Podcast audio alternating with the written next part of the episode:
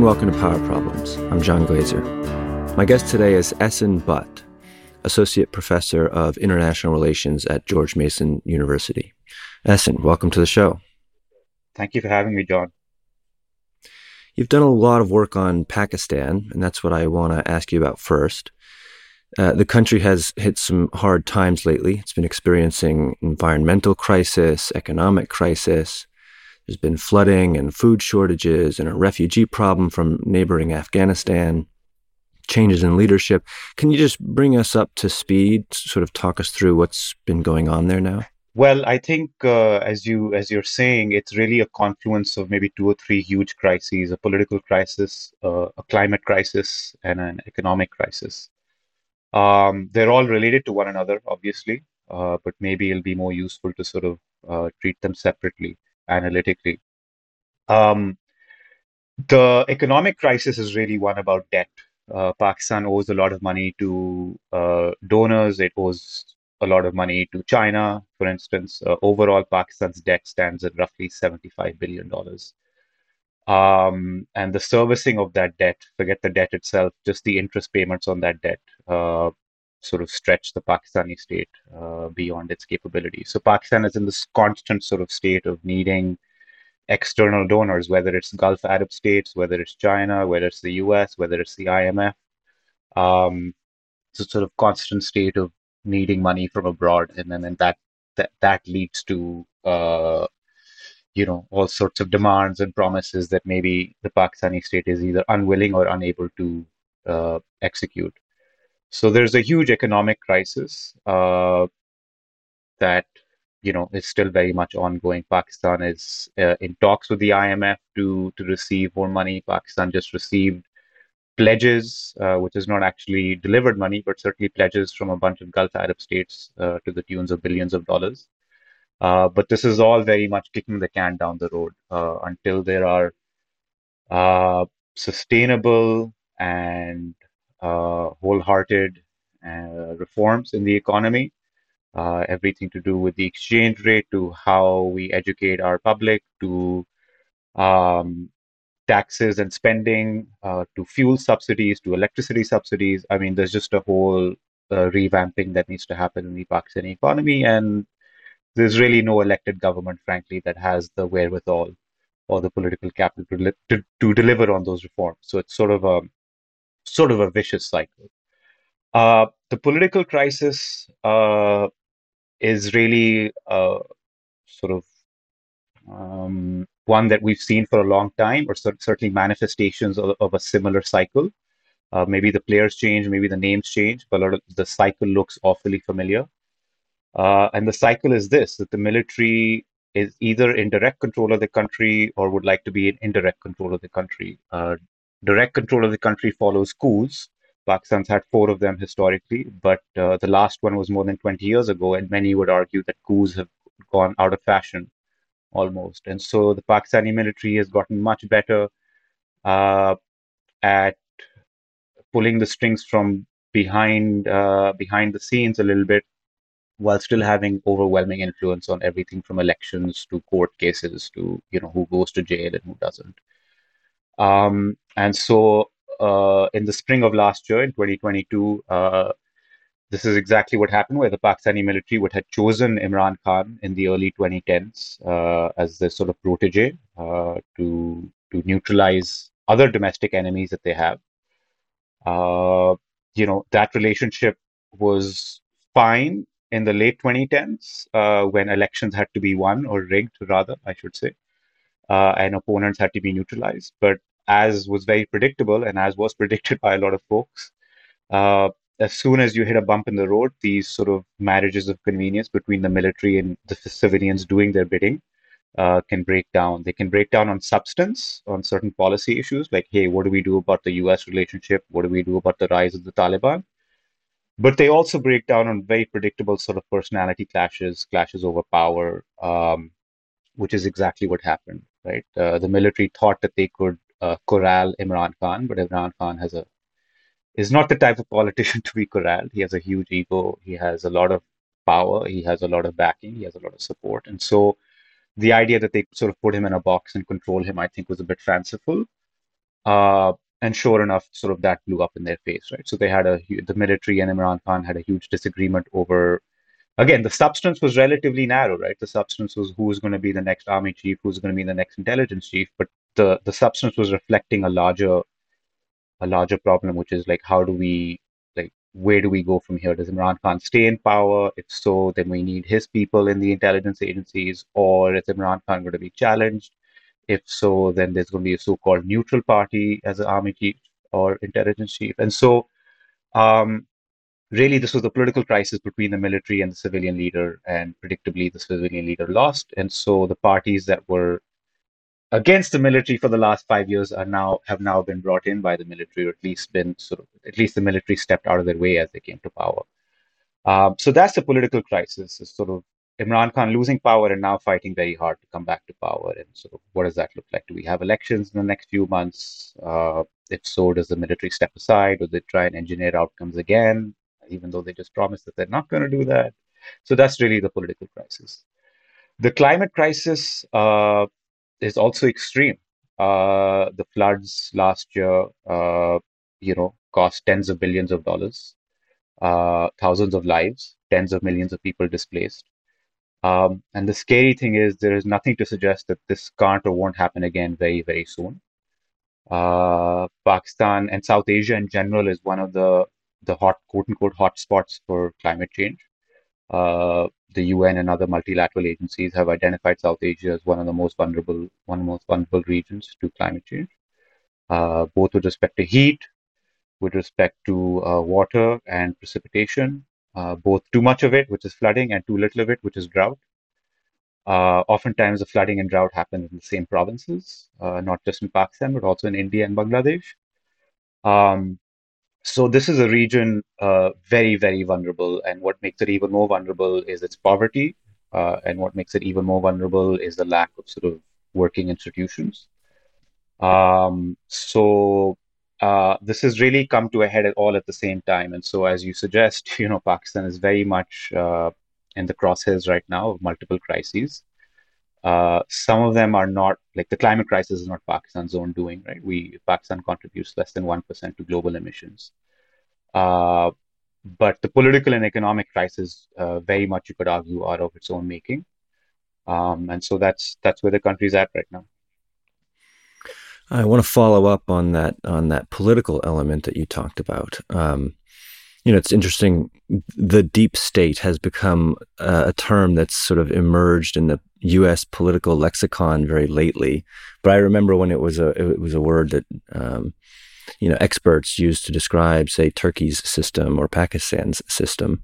Um, and you described a little bit of how it works um, before. But in uh, 2018, you wrote a piece, you co authored a, an article in the Journal of Strategic Studies that looked at Pakistan's military and intelligence communities. And you found that the system has a certain level of professionalism and cohesion and stability to it in the sense that they can manage to maintain relative unity um, and and and uh, actually succeed in these political machinations. Um, do you want to talk a little bit about what you found in that paper? Absolutely. Uh, and I actually do think some of the findings of that paper are, if not being drawn into question, then certainly uh, ev- recent events are shining a different light on them. Let's put it that way. But yeah, to go back to the paper, the basic uh, that that we co-authored with Paul Staniland and, and Dan Naseemullah, um, the paper basically looked at the internal the internal machinery of the Pakistani military. And the basic idea was how does this deeply politicized military re- retain cohesion and unity in ways that other deeply politicized militaries, such as Turkey, the one you mentioned, or places like Thailand, uh, for instance, uh, don't have.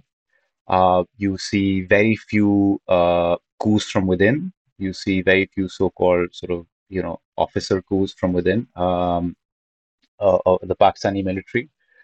Um, and even if there is disagreement among the upper echelon of officers, you very rarely see that come out in the public.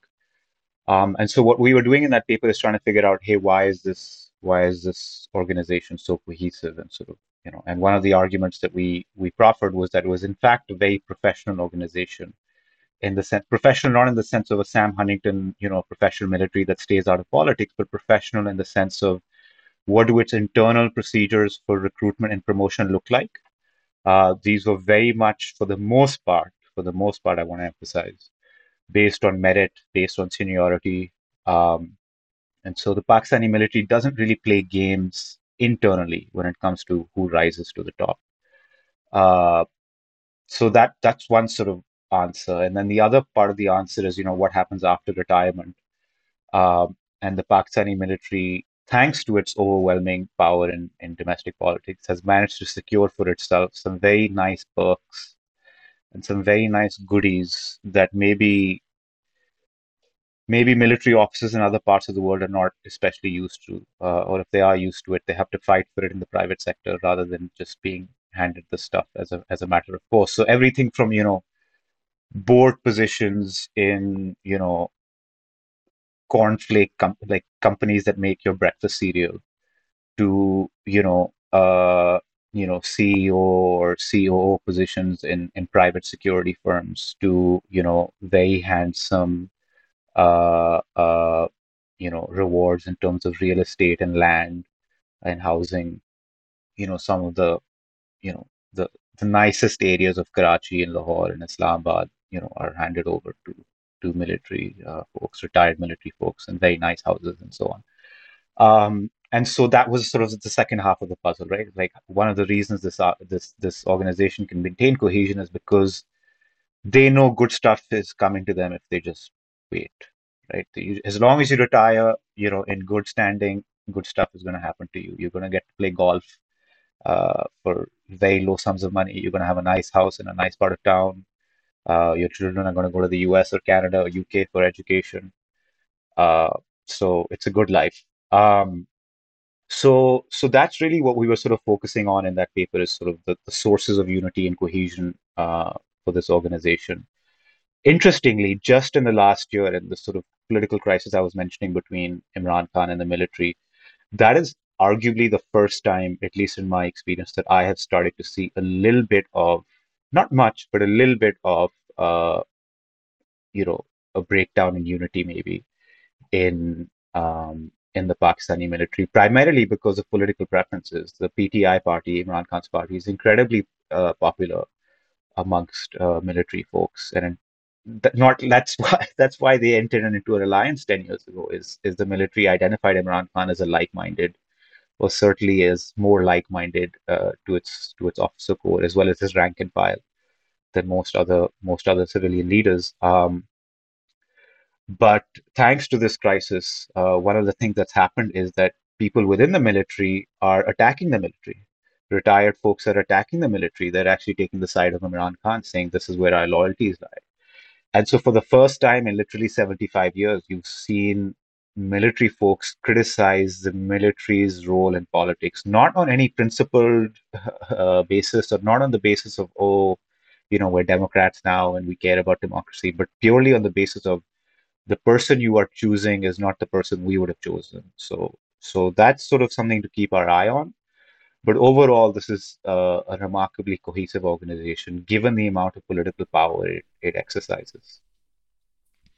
There are tensions between Pakistan and Taliban led Afghanistan on the issue of the TTP or the Pakistani Taliban. Can you explain the dynamics of these relationships and you know what the disagreement is about? Yeah, it's very much a case of you know be careful what you ask for or be careful what you wish for. Uh, for the best part of 20 years, as you know, in this city in Washington, uh, one of the big complaints from American leaders uh, and American intelligence folks and American media and think tank think tankers was why is Pakistan supporting the Afghan Taliban uh, sort of you know underhandedly while at the same time taking American money to fight the Afghan Taliban right? This was a so-called double game. Uh, and for the best part of 15 or 20 years this was a pretty constant refrain from Washington not to mention London. Uh, they were, you know, uh, from Bush to Obama to Trump and now to Biden, you know, sometimes there were carrots, sometimes there were sticks, sometimes there was a mix of both. Uh, sometimes there was a stern word in a newspaper column or something like that. But regardless, you know, there's been a great deal of consternation from, you know, places like Washington about Pakistan's stance toward the Taliban. Pakistan's answer, at least at least the military's answer or GHQ's answer, I should say, from you know from 2003 to you know last year, was we have to live with these folks, not you. You will leave one day. We can't leave if we go all out against them, they're going to come all out against us. We have enough security problems.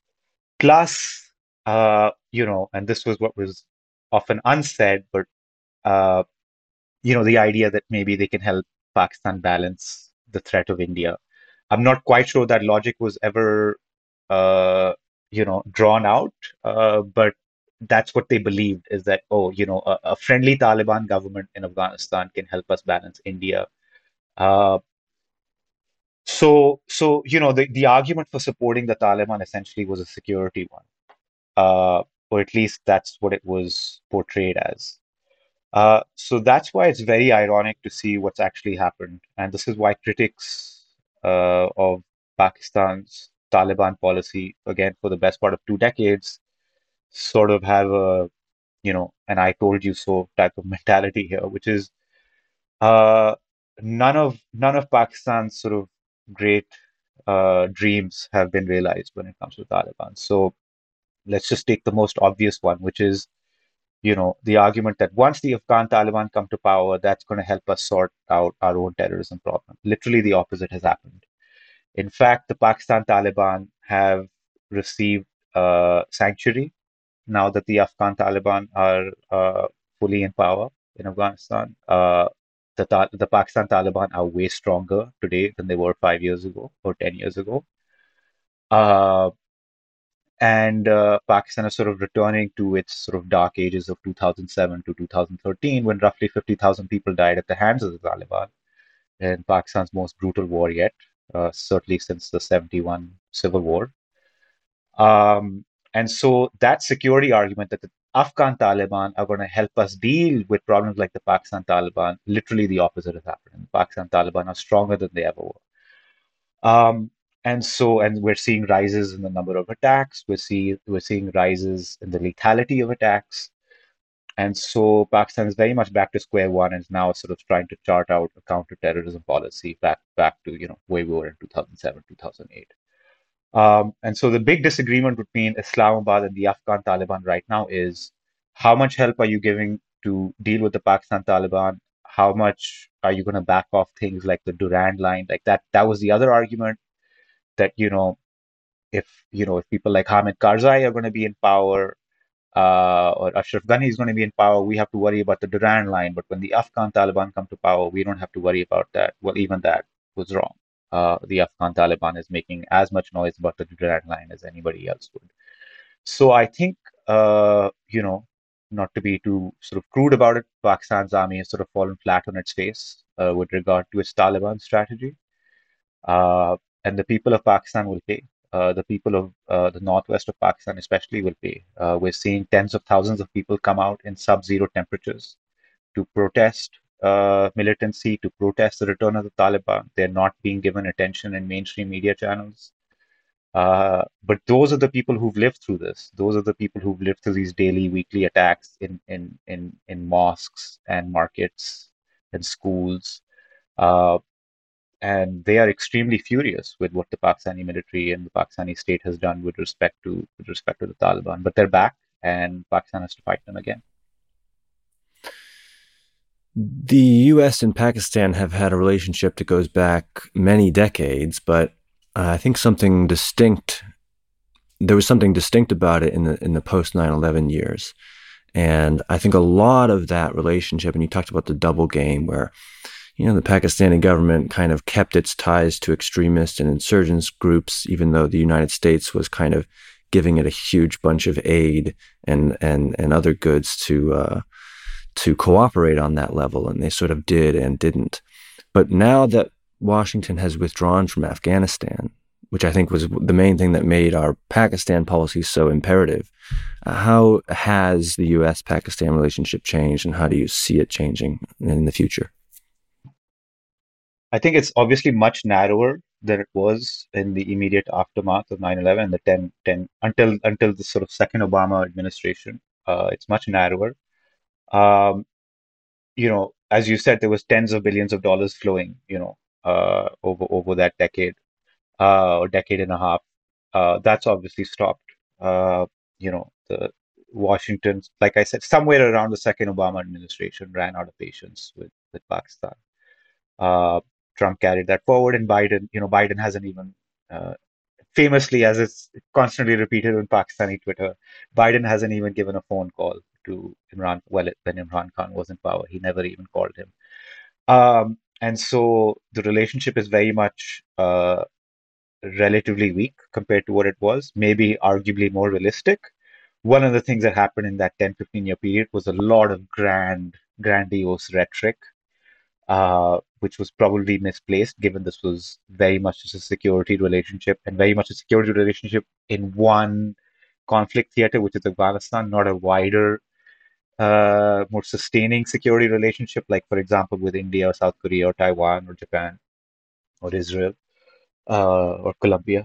Um, so, so, um, so yeah, so that relationship is way, way narrower than it than it than it was. Uh, there are certain areas of cooperation. Uh, you know, climate is one. You know, uh, uh education, uh, technology, things like that. But very much low, low intensity. You could argue, uh, sort of low value. And maybe that's the right way to go for U.S. and Pakistan. You know, these these big promises and these big denials of of you know preferences and so on um, I don't know. I don't think that served either country really well. I think these are two countries that should have a maybe more distant and more professional, and if not entirely cold, but more realistic appraisal of what unites them and what doesn't. Right. So if all if all that unites them is tech policy or education policy or climate, maybe that's fine. Maybe that's good enough. Uh, but certainly, Pakistan needs the US's good graces for things like the IMF. Uh, it's probably not a coincidence that anytime a major IMF negotiation is about to happen, someone, whether the army chief or the prime minister or some the foreign minister or the finance minister, somebody ends up in Washington D.C. a week or two before those IMF talks. That's probably not a coincidence. Uh, so Pakistan needs the U.S.'s help on on on economic matters. Um, and arguably going forward with this with this huge Taliban problem and the Taliban's own uh, relationship with with actors like Al Qaeda. Uh, maybe Pakistan and the US will, will cooperate on terrorism issues, but I think with a much clearer head and clear eyes and a clear sense of what's possible, what's not possible, rather than promising, you know, the you know heaven and earth, maybe more realistic. Uh, so there are areas of cooperation between the US and Pakistan, to be sure, but I think if you if you if your baseline is either the US Pakistan relationship in the 10 15 year period after 9-11 or your baseline is for example the us india relationship today uh, it's night and day right? So pakistan is a much weaker ally but i don't think that's the worst thing necessarily. I think there was something almost pathological uh, like you know almost like you, you might need a relationship therapist or something uh, for those 10 15 years because it was a very very intense and very almost passionate relationship that i think can serve either country well. And now that the temperature is a little bit lower, I think both will be better off. That all sounds right to me. I think some people might hear that and suggest that there are more um, strategic, broader strategic reasons to do something with the US Pakistan relationship, right? So, for example, in the context of its relationship with India, you know, India is a more influential power, has a measure of independence, it's a less dysfunctional democracy. Uh, it's India is also naturally butting up against China, which is something the United States has its eye on, and of course Pakistan and China have ties. So, can you just talk about that kind of triangle uh, of relationship there? Yeah, absolutely. Uh, I think yeah, I think this is very much a sort of you know a geopolitical alignment. Uh, you know, Pakistan's in China's corner. Uh, India, while not as much in the US's corner as Pakistan's and China's corner, certainly a lot closer to the US in the last 30 years than it was during the Cold War, for instance. You know, everything from the Quad uh, to political ties. Uh, you know, uh, Obama and Manmohan uh, Singh met a lot. Uh, Trump and Modi met a lot. Uh, you know, constant constant sort of relation relations between at the military level, at the economic level, constant interaction at at those levels, I should say. so so that's a that's a burgeoning relationship and has been for three decades. Obviously, there are complications in the U.S. India relationship. You know, primarily right now it would be Russia and India's role in the Russia-Ukraine war, but more generally India's sort of uh, stance or posture towards Russia. You know, everything from buying, continuing to buy Russian weapons and things like that, right? So, uh, I think there are a couple of issues to sort out in the U.S.-India relationship, but by and large, you know, these are these are, if not full-blown allies, to two very close states uh, that have, as you say, geopolitical reason to be allied, right? When they both have a common threat. So that's China. Uh, I do think that the US sort of uh, going all in essentially on India, which I can see why they did it, right? I mean, you see, as you say it, you you see the rise of China, you see a common threat, you say, okay, that's one reason to, to ally with them. You mentioned the democracy angle. Uh, I would argue India is a pretty dysfunctional democracy right now, uh, but certainly at the at the dawn of this sort of new relationship, you could argue in the late 90s or early 2000s, India was a different type of democracy at that time. And so certainly the the parts of Washington D.C. that like talking about democracy, uh, I think those people really like hearing or really like seeing the type of ally that India could be. Uh, and then obviously there was a sort of you know a good guy bad guy sort of Manichaean uh, you know uh, dichotomy between India and Pakistan, right? Where India is sort of the good guy, Pakistan sort of the bad guy, and so, uh, so I think that there was also sort of some of that going along. So I can see there's also some good reasons for Washington to ally with with India, right? Uh, but I do think the sort of going all in and sort of excusing or looking the other way as India's democracy has gone in a much more majoritarian direction under Modi, uh, looking the other way on things like human rights violations, um, completely sort of uh, you know swallowing wholesale the Indian narrative and preference for the US to stay out of the Kashmir dispute. Uh, I'm not sure that clearly serves Indian interests. I'm not sure that serves American interests per se. Uh, you know, but uh, overall, yes, the US and India are much closer uh, than they were 30 years ago uh, Pakistan and China remain very close. Uh, although even that relationship is relatively could be broadened, right, in terms of people to people contact, cultural ties, social ties, right, or even a, a greater economic, uh, a more broad based economic relationship rather than this sort of CPEC dominant relationship.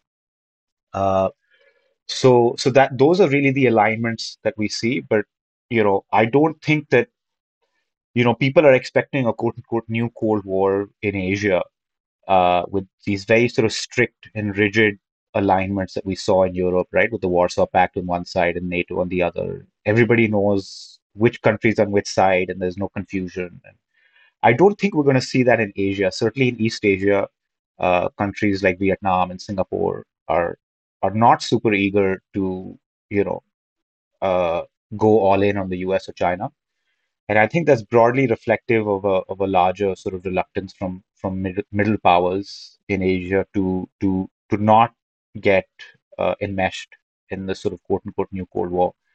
So I think India's stance is sort of emblematic of that, uh, and and and that's where we're at right now. A few years ago, you wrote a, a paper um, for I think security studies, right? Um, on the reasons the United States invaded Iraq in 2003. You know, it's something that whole books have been written about, and there's really, there's not that I can perceive, is there a, a scholarly consensus on really what was the central motivation? Um, I'm actually going to let you do the setup for this. What was your what was your thesis in that paper? Yeah, my thesis very simply was that the U.S. fought Iraq uh, to send a message to the rest of the world uh, and especially its so-called enemy state or rival states, you know, the likes of North Korea, or Iran, or Libya. Uh, and the and the message was one of sort of hegemony, right? The message was that we're not going to be messed with, uh, and that we might have been hit in 9/11, but we're still big and strong, and uh, no one's going to mess with us. The words "we're big and strong," by the way, literally Rumsfeld said uh, in the week uh, in the week after 9/11 uh, in private commentary, right? That we have to attack someone else to show that we're big and strong. These are Rumsfeld's words, not mine. Um, yeah, so I just want to stop you there for a second, actually, because I have the quote here, and I I wanted to read it because it's it's simultaneously it's very Rumsfeldian in the sense that it's like very subtle and intellectual, and on the other hand, it's like one of the most astonishingly stupid things I've ever seen anyone say.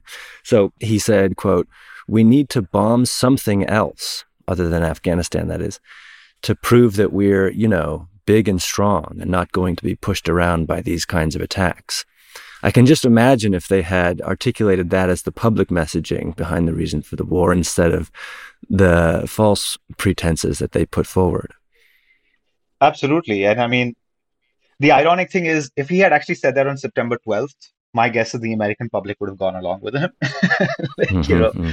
uh, but it was one of those. If he had publicly said that on September 12th, but it's one of those things where all of this stuff was in private, and as you say, the the, the public facing argument was WMD, uh, and democracy and uh, you know human rights violations. And it was really they were just throwing everything at the wall and seeing whatever could stick. Uh, but yeah, my argument was very much this was about sending a message, uh, a so-called demonstration effect. I call it uh, in the in the article. I call it performative war, right? Where you're fighting a war not because you have a dispute with Iraq per se, but just to sort of you know, a, a, as a prison yard analogy, you know, when a prisoner beats up somebody else in the prison, it's not because that other prisoner did anything to him. It's because he wants everyone else in the prison yard to respect and fear him. See, look how big and strong and tough I am. Uh, so I think that's why Iraq was chosen, and I think that's why that war happened. How else do you think status and reputation and prestige affect U.S. foreign policy today? That's a good question. Um, I'll have to think about that. Yeah, I think there's sort of this constant, there's this sort of, I think there's a self-image, right, in Washington that we are we are the hegemon, we are we are we are quote unquote the leader of the free world. That language still pops in, although I think it's less less prevalent today than maybe 20 years ago. Uh, but uh, yeah, the U.S. sees itself as a very powerful actor uh, the US sees itself as a, fulfilling a particular role in terms of uh, global norms or or democracy, uh, or you know neutralizing countries like China, the rise of China, um, and so so when when that status or when that honor is uh, attacked, as it was you know on 9-11, uh, then I think it, it generates a lot of sort of very strong imperatives. Um, and in general, I think the the answer to your question, I think, is the U.S. does not take uh, like no very well. Like the U.S. does not like other countries either standing up to it or even if they have reasonable disagreements, it just doesn't like hearing no because it takes that as an affront uh, to its social to its social standing. And so in certain like if you look at a country like Cuba, right, uh, from a realist, you know, balance of power perspective, there's really no reason for anyone to really care about Cuba, right? Beyond a couple of people in Florida for you know idiosyncratic ideological reasons. Uh, but you know the fact that like Cuba is like this hot potato where Obama wants to open up to it, but then Trump comes in and he says no, we're gonna you know, and then go back. Like that comes from, I think, just the fact that here's a state, here's this tiny state that says, no, we're not going to go along with your view of the world. And that's sort of offensive almost. Like, wait, how can you say no to no to us? You're in our neighborhood. Uh, and I think a lot of, uh, I mean, we talked about Iraq, but I mean, if you if that I do I don't want to reduce the U.S. Iran rivalry to one of status. They are they are you know real security issues there and so on. Uh, But I do think some of that comes from this idea that, oh, how dare you? Like, how dare they be a big country that doesn't like go along with what we our worldview? Um, so, so I do think status and honor are sort of ongoing, ongoing um, concerns for the for the DC do, policy elite.